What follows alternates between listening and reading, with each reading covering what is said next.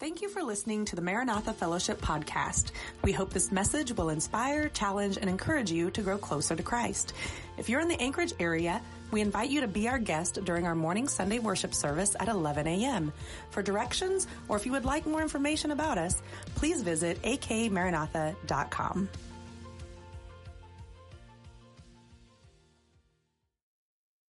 Encounters with Jesus in John, and so we want to look at a particular story. Let's uh, let's start with a question. What are the Gospels? As you're turning there, John seven. The good news, okay, that's the definition of the word gospel, right? Good news. Okay, what do we mean when we say the Gospels? Okay. Okay. You're going you're going very deep and I'm just asking surface. Matthew, Mark, Luke, and John. Good. Because we're getting to where you're going, John. All right. So, uh, the Gospels are normally uh, those stories that tell us about the saving work of Jesus, right? His work on earth, his life on earth. And uh, they tell us about his birth, right? And his uh, ministry. Uh, I think all four of them talk about his baptism. They talk about miracles. Uh, does anybody know? I think we mentioned this a couple weeks ago. The only miracle besides the resurrection that's recorded in all four Gospels.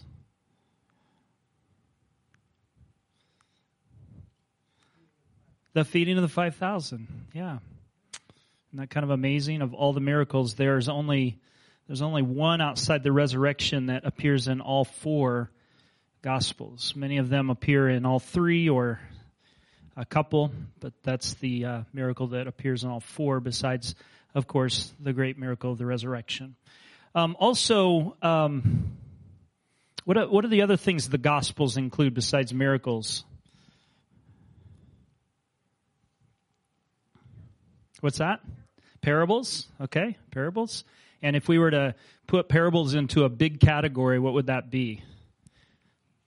The teach the teachings of Jesus, right? So we get Jesus' teachings there. Um, we hear about his relationship to the Father. We hear about his relationships to sinful pe- people, which is everybody he's ever touched or talked to. Have you thought about that? Everybody, Jesus is always the holiest one in the room, no matter where he's at. He, he knows more about the Bible. He knows more about God than anyone else in the room at any time and I, I think that's that's fascinating. Okay, so um, everyone Jesus, anyone Jesus ever met in his earthly life was more or less sinful. I think that's an important thing to keep in mind because there were people that Jesus encountered that thought they were pretty holy, didn't they? And uh, sometimes he had hard words for them, like you whitewash sepulchres. In our language, that's graves that have been taken care of and dressed up, but underneath are full of dead men's bones. He had uh, words to say to those who were who were considered sinful uh, by the outcasts, and uh, we'll we'll look at some of that tonight. Um, and so, as as Jesus t- talked to them, uh, many people were willing to change in response to him. Okay, so that's the Gospels. Just notice the distinction here. What is the gospel? What's the gospel? That we can be redeemed and that we can be redeemed in one specific way, which is how?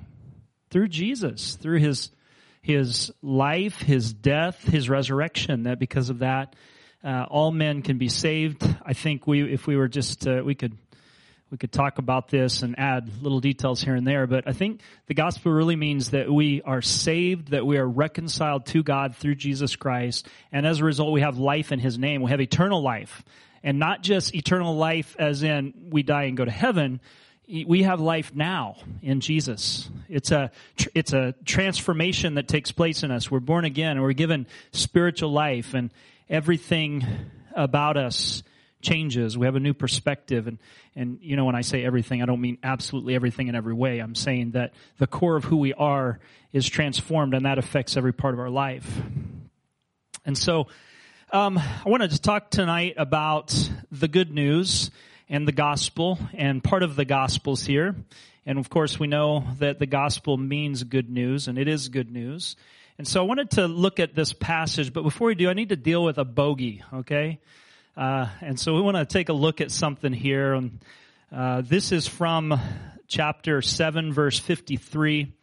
And uh, this starts in verse uh, 53 of chapter 7 through uh, chapter 8, 11. I'd just like you to notice something here, if I can find my pen.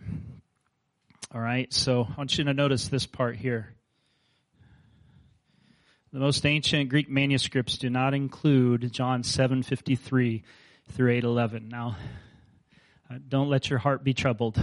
Okay, we're gonna we're gonna talk about this a little bit, uh, but we need to deal with this because if you're reading the ESV, the NIV, the NLT, um, probably there the NASB, almost any uh, modern translation, you're to see this, something like this there. And I think it's important to talk about and then to come to some understanding of because there's a possibility you could have a couple guys knock on your door and tell you about their religion. And one of the things that they may bring up is that our Bibles have been corrupted. And if uh, they're smart, they'll take us to passages like this and challenge us, challenge us on our scriptures. And so we better know how to respond to that. Because uh, they they can they can bring up evidence and have a point. So I wanted to mention this. I'm going to take that away, and uh, let's let's just read here uh, these verses, and we'll find out what we're talking about here. Verse uh, 53 of chapter seven says, "Then they all they all went home." Okay, but Jesus went uh, to the Mount of Olives. At dawn, he appeared again in the temple courts where all the people gathered around him, and he sat down to teach them. The teachers of the law and the Pharisees brought in a woman caught in adultery, and they made her stand before the group and, and said to Jesus, Teacher, this woman was caught in the act of adultery, and the law of Moses commanded us to stone such a woman. Now, what do you say? And they were using this question as a trap in order to have a basis for accusing him. But Jesus bent down and he started to write on the ground with his finger, and they kept on questioning him. And he straightened up and he said to them, Let anyone who is without sin be the first to throw a stone at her. Again, he stooped down and he wrote on the ground. At this, uh, those who heard began to go away one at a time, the older ones first, until only Jesus was left with the woman standing there. Jesus straightened up and he asked her, Woman, where are they? Uh, no one, has no one condemned you? No, sir, she said. And then, Neither do I condemn you, Jesus declared. Go now and leave your life of sin. All right, so let's talk about why it says this weird little thing right here. Uh, what are the Gospels again? Let's just talk about them for a second.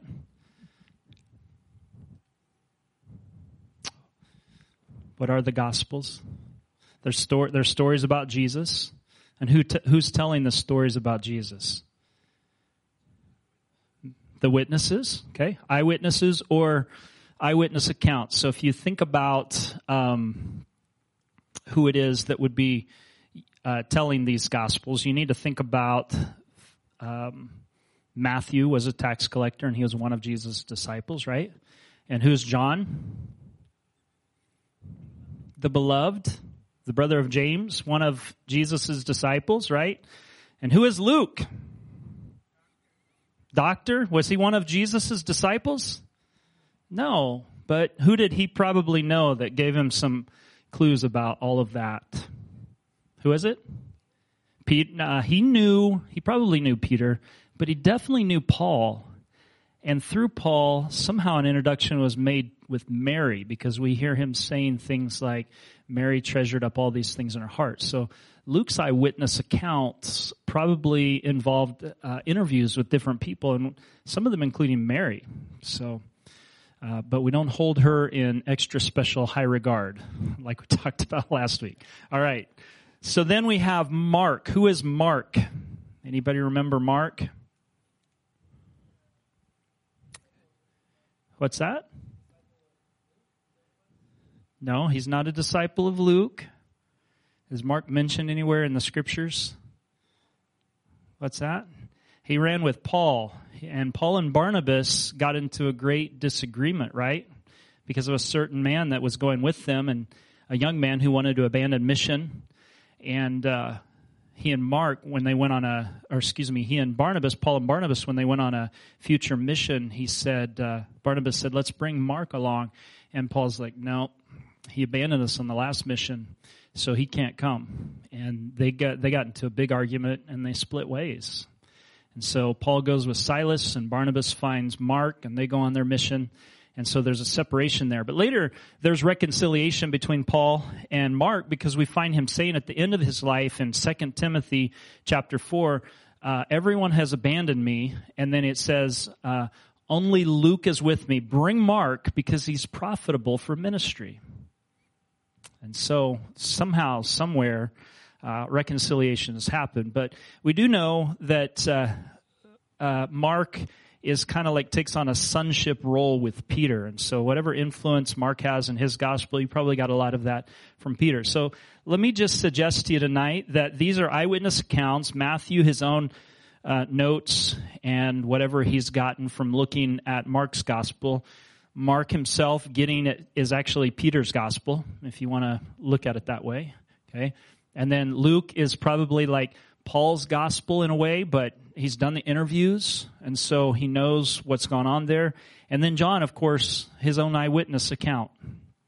So these are eyewitness accounts of things that have taken place. And so they wrote these things down, and over time they got copied. And so I want to I want to do a little diagram here for us on the on the screen, if that's all right.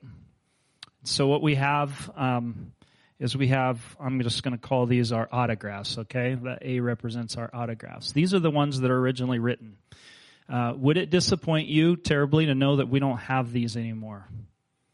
They've died out. Okay, so I'm sorry to be the bearer of bad news. But we don't have the autographs anymore, probably because they were circulated and passed out. The paper wore out. And so one way they dealt with that is they they made copies, not just one copy, but lots of copies, lots of little copies. Okay, these are copies. Okay, and as time goes by, more and more copies are made. Okay, so one of the things that has happened, we've got copies and then we've got copies of copies going out here. And one of the ways that we know what these autographs said is that we look at all the copies and compare them, almost like witnesses in a court of law. So when you bring the witnesses in, they all tell their story, and then you evaluate it, and you come to some kind of synthesis of what the truth is. Are you with me on that? Like we have the witnesses all telling their story. They, they may at times differ on little details, but we can know pretty much what happens when their, when their story lines up. Okay, so that's how we know what we have in the autographs. And the uh, one of the rules of um, textual criticism, which is the science of understanding these things, is that you compare and you give weight to whatever the oldest manuscripts are. All right, so if they're older, they get more value in the process because they figure that over time distortions can happen with copies of copies. All right, so somewhere along the line, um, sometimes people made these little scribal errors. And I hope it won't trouble you to know this. I'm going to tell you that at first it bothered me that this book that we have didn't just drop out of heaven into our laps. That bothered me a whole bunch. And then as I began to find out how this works, how it works that they translate for us, it actually made my confidence in the Bible stronger than ever before.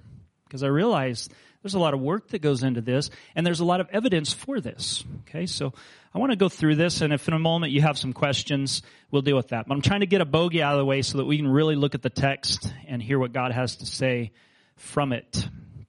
All right, so there are sometimes little errors in these, and that usually has to do with uh, copy mistakes. Usually there's spelling errors or some kind of punctuation errors that find their way in there. Or as a um, as a copyist, this is what people did all day long before the printing press: is they copied one document by hand to another document by hand all day long. Would you like that job? So they were doing that, and what they would do sometimes is they would, in their mind, they would skip a line as they go from looking at what they're copying to the next line and come back. They might skip a line, but we can see where all those are. Okay? Because when it comes to these copies, we have over 5,000 New Testament manuscripts. Okay? That's a lot of witnesses. Okay? And then, in addition to these 5,000 complete Greek manuscripts, we also have 25,000 other fragments and manuscripts that include different languages. I will tell you with hands down, there is not another ancient document that has more um, source authority than the Bible does. You can't find it um, when you're talking about like the Iliad and the Odyssey or the Aeneid or or any other ancient writing. We have nothing like this. There's nothing that's been more historically attested than the Bible in terms of document. So we can go back and we can figure out as we compare all of these what it is that we should have in our Bible. And I think because as we compare these, we can get really close to what this is. And what scholars tell us is in these copies right here, okay, that they're 98%, there's 98% agreement between them. Okay, that's pretty good, don't you think? And all of the areas in which you find minor disagreements, nothing changes anything of doctrine. Okay, so this is how the sausage is made, if you want to say that, in terms of producing translations. One of the things you'll hear from cult members who will come to the door and say things like, well, um, what you have is a distortion because what happened is you have the autographs here. I, I know this is terribly edifying, but it does help. It is good to know. And then they think that we've got copies, and then we've got copies of copies, and every generation has a new copy of a copy and there gets to be distortion. But what they don't understand is that in our translations, the translations try to go back to the very oldest and give weight to that. So we're not just distorting it as we copy again and again. We find out what the problems are in the later copies and we go back to the earliest ones and try to figure out exactly what that said. So this is kind of a nerdy thing, but sometimes what would happen is a scribe would come along and they would put in a note. Okay, let's, uh, for example, we, we came across this in John chapter 5, okay, when it says about the, the man who was waiting to go into the pool. There's a little, there's a little statement in, in chapter 5, verse 4 that says that an angel would come down and stir the water. Our oldest manuscripts don't have that. And so what probably happened is somebody knew of some kind of tradition as they copied it, they put this in the text. The angel, angel came down. Okay. And then next to it, they would have something like a little dagger or an asterisk. And that would tell us that that was a textual note for clarification. And somehow, at some point, some of those things found their way into a text and it got moved along in the tradition. And so now that we have um, an understanding of some of the older te- the older manuscripts, we can go back and we can realize maybe that wasn't there. It doesn't change anything. I mean, it doesn't change who Jesus is. The fact that there was an angel or not an angel that came down and stirred the waters. Do you agree? Does it change salvation? It doesn't change salvation. It doesn't change what. Uh, it doesn't change anything about the Trinity. It doesn't change anything. In fact, these little things that sometimes become such a big deal and they divide churches really don't change anything regarding our biblical faith. Okay? Now, we might want to argue on the minor details of Scripture, but they don't, they don't really change a whole lot in terms of what we believe about Jesus. And so some of these things got, uh, got added into the text, but we find out we've got older ones. So here's something else that we might want to consider. And this is a, a diagram of history here. We have the apostolic church. That's the one with uh, the original guys, the apostles. Okay? And then in time, uh, of course, this becomes kind of like uh, the Catholic Church, or it's just the church because we didn't make distinction. And then somewhere in the 11th century, there was a break in the church, a church split. Can you believe that? Church splits are not anything new. And you have the Eastern Church,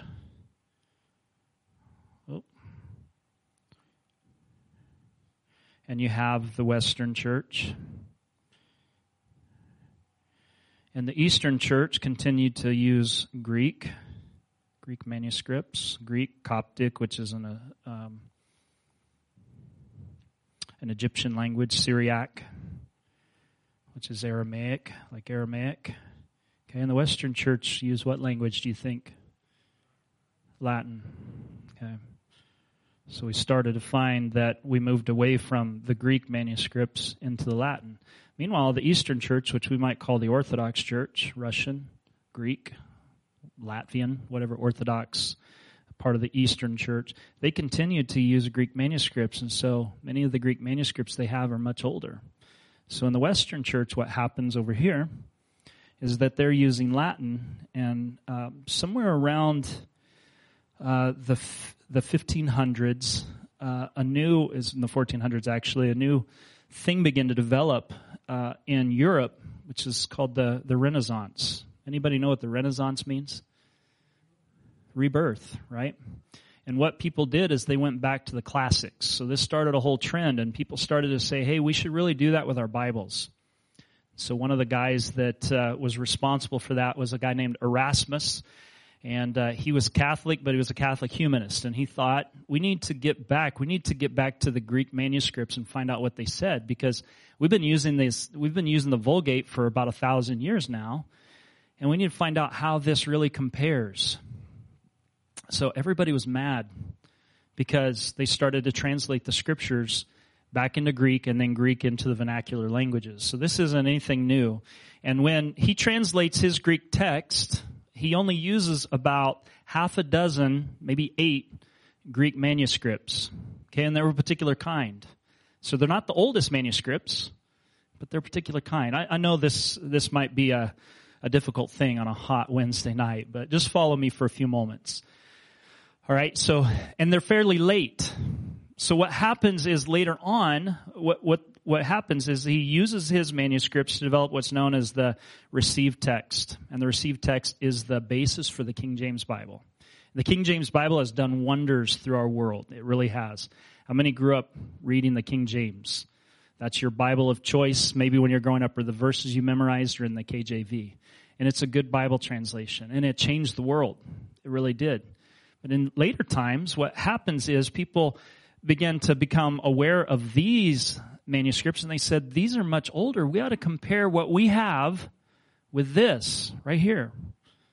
And so they started to bring in some of the older ones and they say, hey, these don't exactly match up. There are some places where there are things that are in the, these Latin or newer Greek manuscripts that we have that aren't in these. And so it's little things the angels stirring the water. And this is one place in John chapter 7 verse 53 where in our oldest manuscripts, we don't have them. They're somewhere, our oldest manuscripts are somewhere around the third, fourth, and fifth centuries. Okay. So, uh, in addition to that, we found out that this passage, John uh, chapter 7, sorry, my writing's messy, 53 through 8 11. It's not in the earliest manuscripts we have, and it's also not in the writings of any of the apostolic fathers. So these are guys that after the apostles died, they wrote commentaries and they led the church. So they don't have any quotes of of this passage right here. So what that tells us is that maybe John didn't write it in his gospel. But that doesn't mean that it's not authentic. And I want to make that very clear because I, I, I feel that you could be getting mad at me. I'm not trying to take the Bible away from you. I'm not. I think that it's authentic. I just, I think the evidence points to the fact that it wasn't in John. And uh, several reasons for that. Let me uh, mention some of those. One uh, is the copies that we have. Okay. As I said, there's 98% agreement. There's no change in doctrine. Um, and then uh, one of the other things is that the apostolic fathers don't have it. And then one of the things that's mentioned in this passage in verse, oh, verse 3. Look at chapter 8, verse 3. It says, The teachers of the law and the Pharisees brought a woman caught in adultery. If this is authentic to John. This is the only place in John he ever uses scribes or teachers of the law. He never uses that word. He always talks about the Pharisees, but never the teachers of the law. So this would be kind of an outlier. So for that reason, some of our best Greek scholars, and they're not, they're not liberals trying to tear down our Bible. These are people who really believe the Word of God.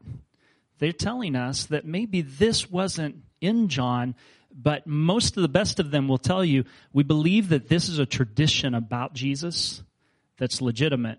We just don't think it's there because it ends up in different place. In fact, uh, in one of our manuscripts, it ends up in a place in Luke. Can you can you believe that? So that's kind of a strange thing. Okay, so concerning this story, um, well, let me back up here. Uh, as as I said, it might trouble you to hear me say this, and it did me at first. And as I said, I would have liked for this whole thing to just dropped out of heaven. But when I realized the process, um, we have the voice of many witnesses. And if a cult member comes to your door and knocks on it and says, "Listen, um, your Bible is full of errors," and they point out this passage, you can say, "I know about that." but we have really good reasons to believe everything that's in the Bible. Okay? We have good reasons to believe it. Despite the fact that this is there there's good reasons to believe it. I don't want you to be caught off guard by that because they can bring things like that up. Um, so concerning this story, I, I just say one ob- objection uh, to this is you're taking away from the Bible. Okay, when if we talk about this here and we say maybe this wasn't legitimate to John, but it's still a true story about Jesus. Some people say, well, you're taking away from the Bible. And I would just encourage you to think about it from John's perspective. If he wrote this gospel and it wasn't in there and he read what we have and it's in there, he's going to go, you've added to the Bible. Do you understand what I mean by that? That the prohibition is not just against adding or taking away, it's against adding to. So we have to be careful about that. So what does all of this mean? Uh, it means that it's probably not part of John's gospel, but it doesn't mean that it didn't happen. And the way that most uh, Bible scholars deal with this is they make it clear so that we know. I want to be transparent just as they did, that maybe this wasn't exactly here in John, but there's good reasons to believe it's true. And so they tell us that, and then they begin to deal with it. They begin to deal with the passage. Uh, and as I said a moment ago, none of this is really edifying to us as believers to know, but it's good to know in case the question comes up. And if you want a fair and balanced view of all of this, you can read James White's book, The King James Controversy. Can we trust modern Bible translations? Um, and maybe for some of you tonight, you've had enough already. So let's look at the verses, shall we? All right. The usual approach, as I said, is to talk about that and then to deal with it. All right, let's look here at our story once again. If uh, it's true that this didn't happen right here in John, then we don't really have a historical context for this except that it happens in the temple. It happens as Jesus is teaching the people, and uh, we can find out some things about Jesus through it. First thing I'd like to mention is Jesus had opposition from the religious leaders. Are you with me? Is that true? That's true, isn't it? Uh, we see that from John, that it's true. He had opposition from religious leaders. Then the second thing I'd like to point out here, and, and I'd like you to notice that it, it shows that he has opposition from the religious leaders because they're bringing this woman caught in the act of adultery to him in order to trap him. They're not really wanting justice to be served. They're not really wanting to fulfill the law. They're wanting to catch Jesus in a trap because they don't like him. He has opposition. And as often happens is they imagine that there's one of two choices that they're going to trap Jesus into. They're going to catch him on one of two horns. Okay? So they present him with two, uh, with, with an option here and they know that the conclusion is either he's going to let this lady go and it's going to look like he's uh, diminishing the law of Moses or he's going to condemn her to death and he's going to offend the, the Roman governor and the Sanhedrin who are responsible for making decisions like that. In either case, Jesus, they think, is in dangerous territory. This reminds us a little bit, it does me anyway, of uh, the time they tried to chap Jesus through the use of the coin and, and taxes. What did they say to Jesus? Should we pay taxes to Rome or not? right? And what did Jesus say? Yeah, bring, bring me a coin. And he said, whose image is on this? Whose image was on the coin? Huh? Caesar's image. And what did he, what did Jesus say? It was so genius. Give to Caesar what's Caesar's and give to God what's God's. Whose image is on us? we're the image of God, right? We're created in the image of God. So I think the suggestion Jesus is making here, you can give Caesar all the money, give all of yourself to God. Give yourselves to God. And so he answers in a way that's a third option. Do you see that? They had imagined that they had him caught between two things, and he always seems to find that they're not thinking on the right level if they think they can trap him in either one of those things. This is just like Jesus to, to, to realize or to show that man's thinking is futile because we imagine that there's one of two options. Anytime we get in trouble, we think there's it's going to be this or it's going to be this. And isn't he a waymaker? Like uh, uh, the the Israelites as they're fleeing from the Egyptians and they come to the edge of the Red Sea and like there's nowhere to go. We can go back towards the Egyptians. We could maybe go this way, but there's no other way to go. And he opens up a way. And that's what he do, does right here is he shows that there's something else. But Jesus reacts in a way that's different from what ex, what's expected here. They bring this woman and stand her before him in that place. Jesus shows unusual grace as uh, he often does. Um, can you think of any place where Jesus was very harsh? The money changers. Okay. What? Any anything else?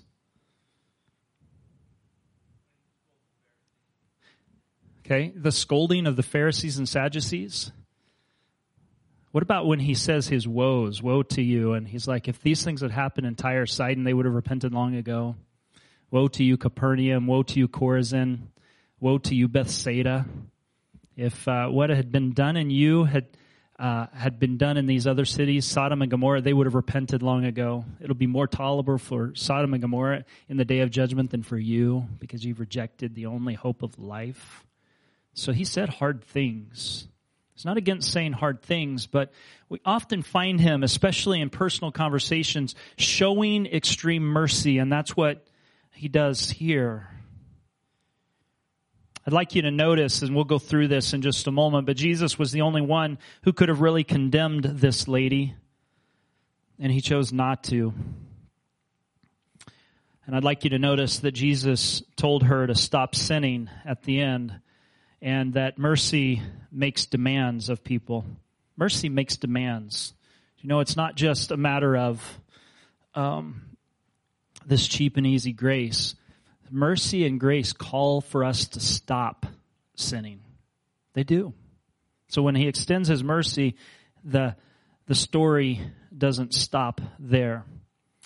So there are details in the story we shouldn't try to make too much of in light of what we know, but but I will, I would love to explore it. Isn't it interesting to kind of speculate? And there's been a lot of speculation on this.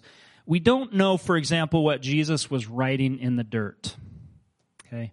They brought her from the place where she had apparently been caught in the act of adultery. They said they brought her and they stood her in her shame before them.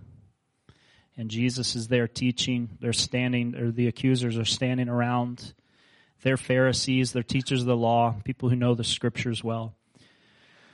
And uh, they asked Jesus a question, the law of Moses, they said. Uh, this woman was caught in the act of adultery, and the law of Moses, it commands us to stone such a woman. So what do you say? And they were using this question to trap him in order to have a basis for accusing him. But Jesus bent down and he started to write on the ground with his finger. When they kept on questioning him, meaning that the questions went on, when they kept on questioning him, he straightened up and he said to them, Let any of you who is without sin be the first to throw a stone at her. And again, he stooped down and he wrote on the ground. What was Jesus writing on the ground? Their sins? Do we know that for sure? No, we don't. But it's good it's a good choice. Mrs. Robinson. They're the names of the ladies that these guys had been messing around with and secret. that's a good that's a good one. All right. That, that's actually a really good one because there's a possibility for that. Anybody have any other guesses? Okay, how about um, this is a church tradition that goes as far back, maybe as uh, as this this portion appears in John that there that Jesus was writing down Jeremiah seventeen thirteen. Listen to what it says. It says, Lord, you're the hope of Israel. All who forsake you will be put to shame. Those who turn away from you will be written in the dust because they have forsaken the Lord, the spring of living water. Those who forsake you will be written in the dust. What if he's writing their names? Ooh. They would have remembered this passage because they knew their Bibles back and forward. They would have known exactly what that meant. If he was writing their names in the dust, that would have had quite a, you know. T.W. Manson uh, said Jesus was imitating the practice of Roman magistrates who first wrote their sentence and then read it Okay, so he would have written down the sentence and then read it out. Um, I don't find a lot of uh, credibility to that. J. Duncan M. Derrett, I guess he's got two middle names or three. Uh, he thinks that Jesus was writing Exodus 23 1. Do not spread false reports. Do not help a guilty person by being a malicious witness. And this would be hypothesizing that the accusers could have prevented the adultery, but they failed to do so in a disgusting conspiracy that was aimed at embarrassing Jesus.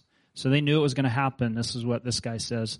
And they didn't stop it from happening. Instead, they waited for it to happen, caught her in the act, and brought her out in order to test Jesus, which was a terrible thing to do. Okay?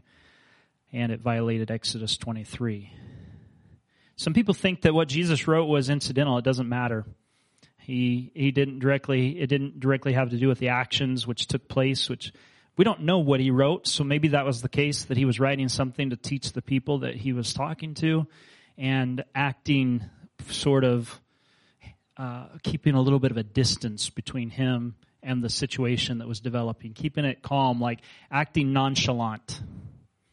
I'm going to go about my business as this drama plays out. Maybe, I don't know. Um, some people think that he wrote the sins of the accusers on the ground adultery, uh, covetousness, whatever else it might have been. He wrote the sins of the accusers on the ground, and they would have recognized that. And another suggestion is Jesus was writing the law on the ground. And this particular verse from Exodus 20, this is in the Ten Commandments. You shall not covet your neighbor's wife. Can you imagine? Now, think about this. They've brought this woman to stand before him because she's caught in the act of adultery, and he writes down, You shall not covet your neighbor's wife. And he shows them, if this is the case, that they're guilty of breaking the Ten Commandments too. I don't know what it was. I really like the suggestion that maybe um, maybe he was writing names of people uh, that they had sinned with. Whatever the case was, we know that when Jesus said, Let him that's without sin cast the first stone, they left from the oldest to the youngest.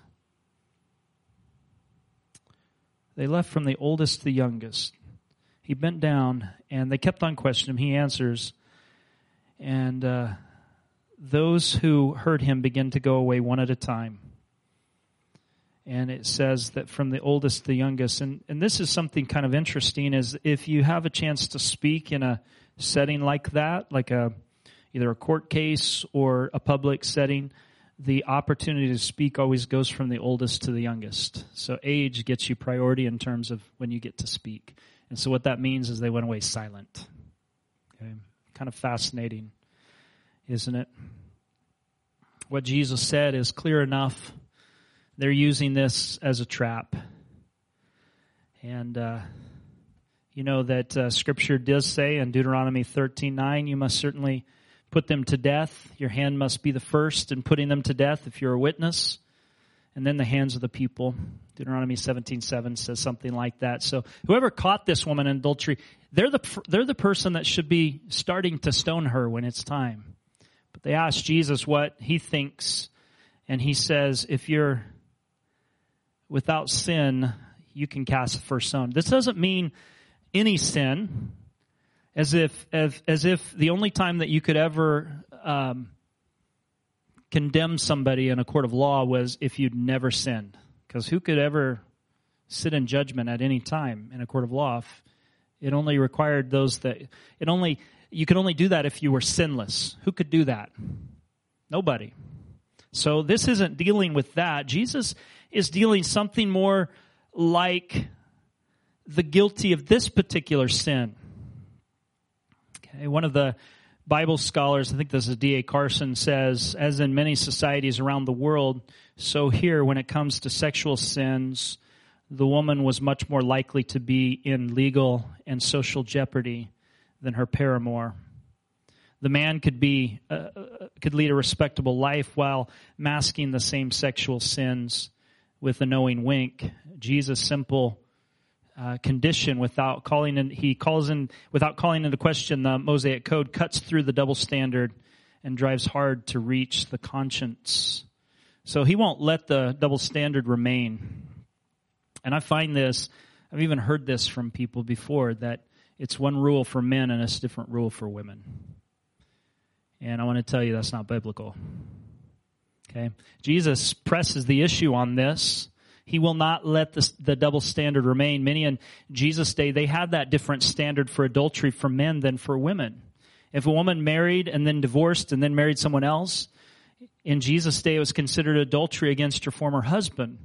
But the husband was thought to be allowed to marry again and again as long as it wasn't to somebody else's wife or ex-wife. So they could marry, but the woman couldn't marry. And so there's a double standard. Do you see that? If that's the case, it's a double standard. And Jesus cuts right through that. And he shows that the same rule applies to men and women. He does this, and I don't, I don't know that we catch this, but this is particularly striking to the Israelite who heard this. In Mark chapter 10, verse 11 and 12, Jesus said, Anyone who divorces his wife and marries another woman commits adultery against her. Do you hear that? Anyone who uh, divorces his wife and marries another woman, commits adultery against her. So now what he's saying is that there is adultery against the wife. That never would have been uh, brought into consideration. So, what this story reinforces tonight is Jesus was unpopular with many Pharisees. Uh, because the religious ideas and power were threatened by the true understanding of God's laws. So the Pharisees tried to catch him in a contradiction, and this happened with taxes, it happened with law keeping, but Jesus being co-equal with the Father and the Spirit, and there at the giving of the law, he was the one that could interpret the law, and so it was okay for him, it was right for him even to dismiss her and to say that I don't condemn you, I don't condemn you either. Here's the other thing that this uh, story tells us is that Jesus came for the unrighteous. Do you know that? He wasn't coming to condemn the world. Remember John 3:16? Anybody remember that little verse back there? God so loved the world, he gave his only begotten son, whosoever uh, believes in him should not perish but have everlasting life. And then what does John 3:17 say? He did not come to condemn the world, but that the world through him might be saved. His desire wasn't to condemn. Does that mean there is no condemnation? No. It means there's no condemnation for those who are in Christ. But in other places, Jesus says those who don't believe in the Son stand condemned already. His point wasn't to condemn. His coming wasn't for condemnation. He will judge at a later time. All judgment rests on Jesus. Everyone will stand before him and be judged. But on his first mission, it wasn't a mission of judgment. It was a mission of mercy. And so he came to, to offer forgiveness and restoration of relationship. He came for the unrighteous. Those too proud to recognize their need for him refused to come to him and to be saved. They cut themselves off from the only true source of righteousness. And, uh, you know, it doesn't matter whether, I mean, it does in one sense, but this woman caught in adultery, Jesus is offering her forgiveness. But these other guys that are standing in opposition to Jesus, they're guilty of self righteousness. So I ask you, which sin is worse? And I'm not asking for an answer, but I just want us to think about this. Um, I heard this uh, essay this week by C.S. Lewis, and he quoted from uh, William Law, and I thought this was really interesting. I wanted to share it. William Law, it was a an English writer who wrote uh, a serious call to a devout and holy life. He said, "If you have not chosen the kingdom of God, it will make in the end no difference what you've chosen instead. Listen, if you haven't chosen the kingdom of God, it will make no difference what you've chosen instead. To which C.S. Lewis says this. Listen closely. He says, Those are hard words to take. Will it really make no difference whether it was women or patriotism, cocaine or art, whiskey or a seat in the cabinet, money or science? Will it make no difference if I've chosen that instead of the gospel? Because we can weigh those things out. We say some things are socially good or better, and some things are socially worse, right? But what William Law is saying, and I think, I think Jesus would echo this, will it matter even if we've chosen something good instead of the kingdom of God? So he goes on to say, well, surely no difference that matters. This is C.S. Lewis. We, we shall have missed the end for which we were formed and rejected the only thing that satisfies. Does it matter to a man dying in a desert by which ch- choice of route he missed the only well? So here he's offering forgiveness to the unrighteous. And many times those who consider themselves righteous stand within touching distance of what they really need, but they reject him. And they've chosen instead their own righteousness rather than Jesus. Jesus seeks the forgiveness of sins in his uh, mission, not the punishment for sins. That will come later. And this is consistent with God in the Old Testament, Exodus 34, verse 6 and 7. He passed by, God passed by in front of Moses, proclaiming, The Lord, the Lord, the compassionate and gracious God, slow to anger and abounding in love and faithfulness, maintaining love to thousands and forgiving wickedness, rebellion, and sin. Yet he does not hold the guilty or he does not let the guilty go unpunished. What this is saying is that even when we look at the Old Testament, we see what we think of as a vindictive God. His first response was not judgment. He was full of compassion and abounding in love, slow, slow to anger have you ever met somebody, or maybe this is true of you, somebody who's not slow to anger? Like when you're sitting at a stoplight and it turns green and the person in front of you doesn't go and you're on the horn in a New York minute? Angry, yelling. We forget that there are people in those cars that Jesus loves. But I think about I think about how all of that um,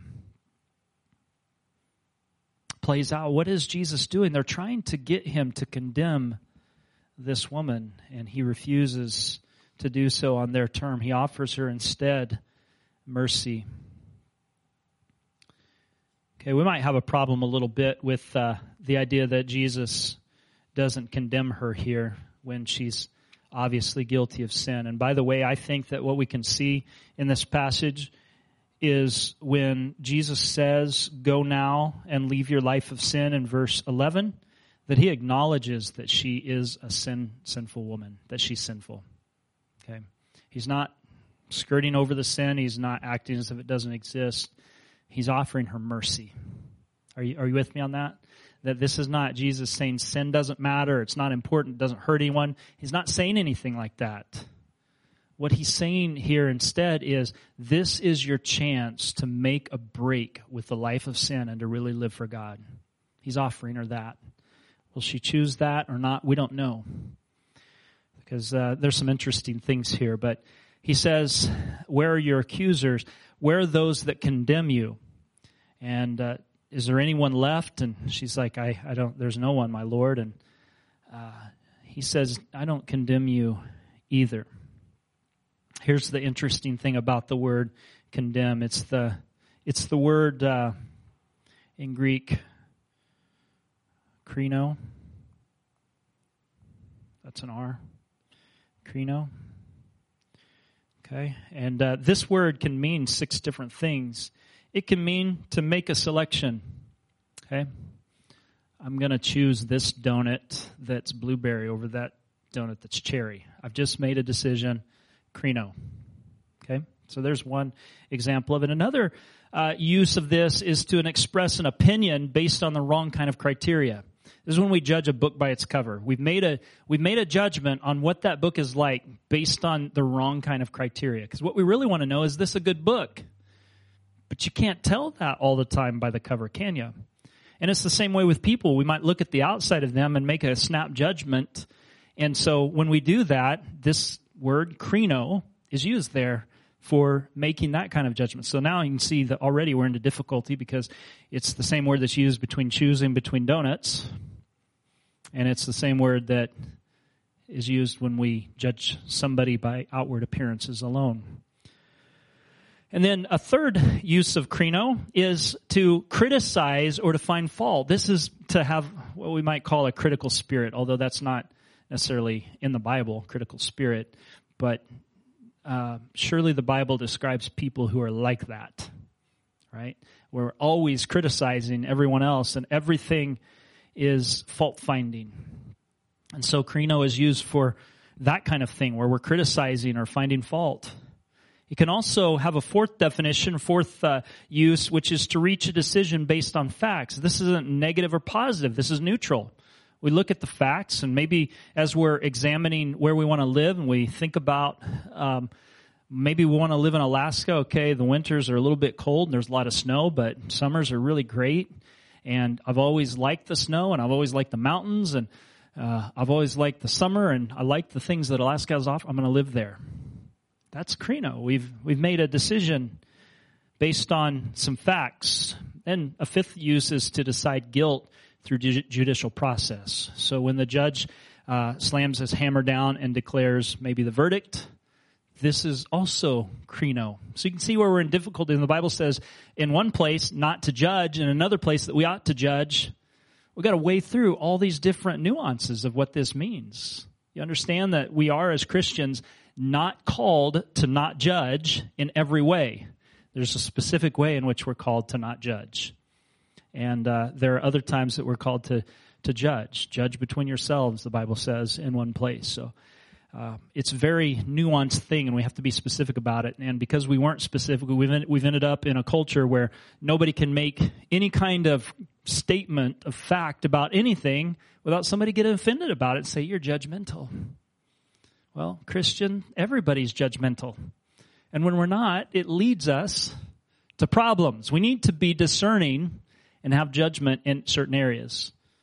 You understand? I mean, if your son or daughter is going to marry somebody and that guy's a thug, and there's another guy over here, it's the daughter that's going to marry the, the guy. If one's a thug and another guy is a decent young man, is it, are you being judgmental to say you ought to marry the nice guy? Or your son? Come on, you know what I'm saying? Like, it's wise to make judgments based on those kinds of things.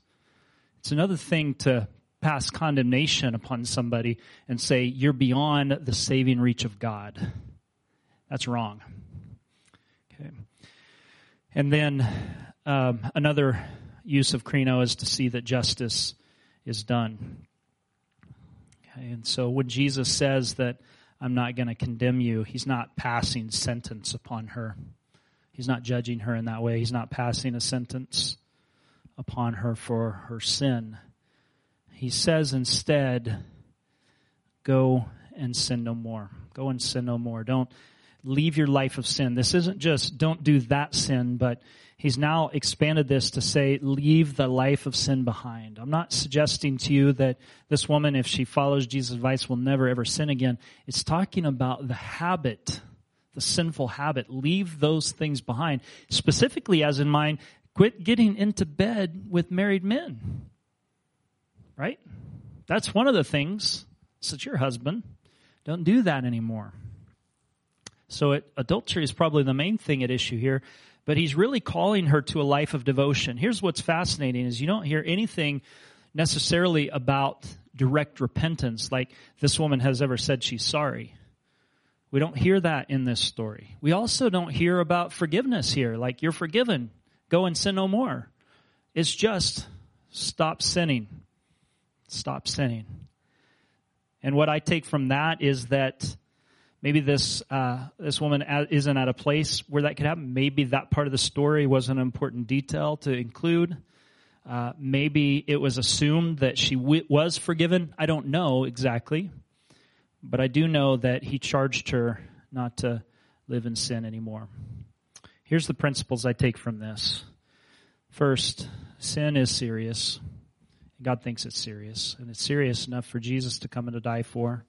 And it's serious enough for him to say to this woman, stop sinning. Okay? So are we in agreement with that? That sin is serious? That this isn't in any way Jesus saying to us, what you're doing isn't that big a deal. Just try to be better. Are we in agreement with that? This is him saying, stop sinning. Okay? You dodged a bullet here, but it's time for this to stop. How many times in our lives has God rescued us from our own sinfulness. And and now he says to us, now you've got a fresh start. Let's uh, do the right thing. Okay. The second thing I would re- I would see from this passage is that all people are unrighteous. Let him that's without sin cast the first stone. All right, you want to cast stones? Okay, whoever's sinless here, you can do it. They couldn't. I think what they're afraid of, honestly, Jesus was going to start naming names. If they went if they went through with this, that he was going to start naming names because he knew their he knew their stuff. But all of them had to leave, from the oldest to the youngest, the accuser even. They had to leave. And and by the way, I didn't mention this earlier. I should have. Where was the guy?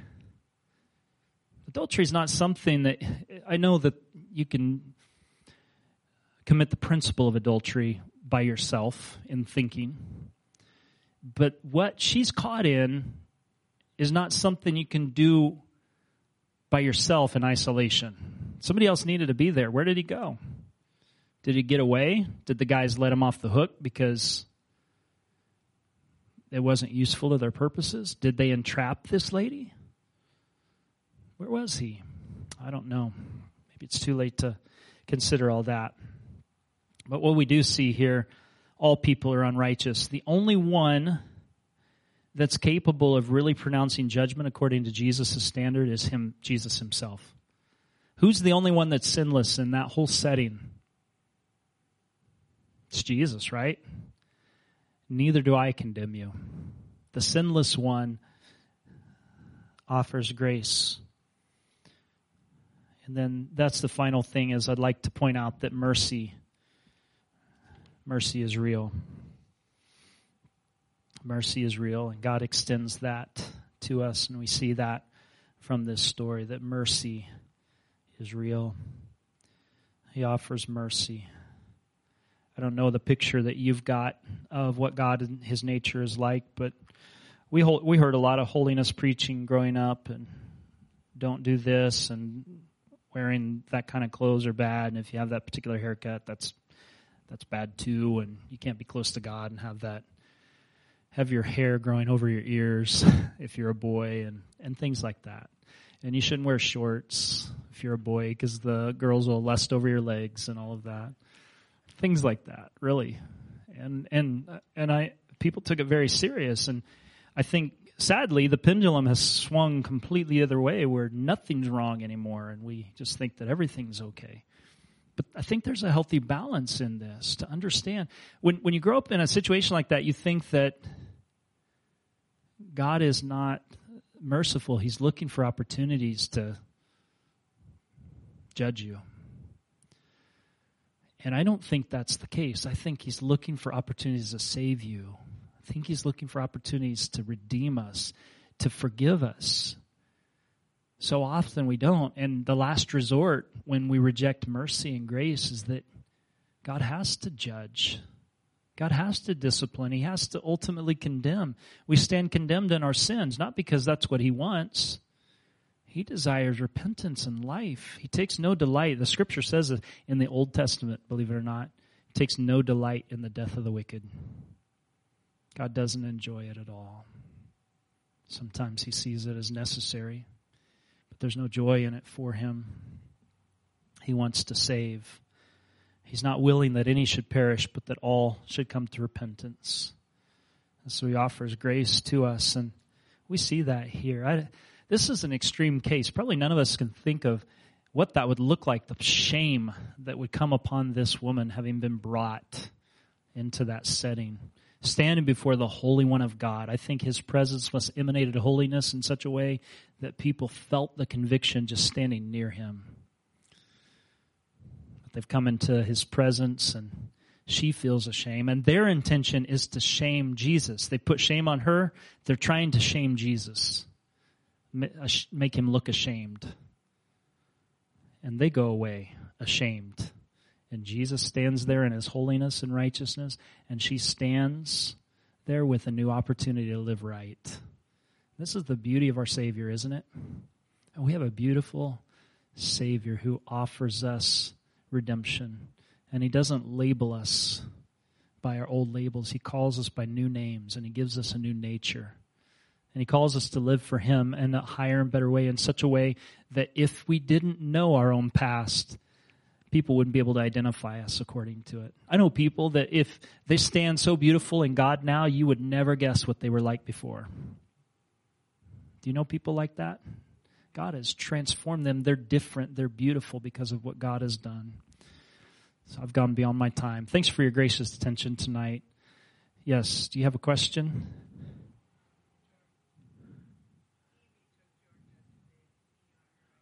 Oh, she's not feeling good? Her heart. Okay. All right, let's pray for Georgia. Thanks for mentioning that. Hey, if you do have any questions afterwards, uh, if you'll come talk to me, that'd be fine. So. Father, thank you that we can call upon your name tonight. We ask for your touch on Georgia. God, whatever is going on there, would you minister to her and would you touch and heal her? And we're praying for relief for her body. Minister, we pray tonight to, to Janie as well, where she's at, Lord. And we thank you for your mercy and grace. And we pray that you help us to see the beauty of what it means to us. In Jesus' name, amen. Amen. God bless you. Thanks for being here. Uh, have a wonderful night. Enjoy this weather. Thank you for joining us today. If this ministry has impacted you, we would love to hear about it. You're welcome to message us at akmaranatha.com forward slash contact or message us on Facebook at Maranatha Full Gospel Fellowship. We pray you are blessed by the message and have a wonderful week.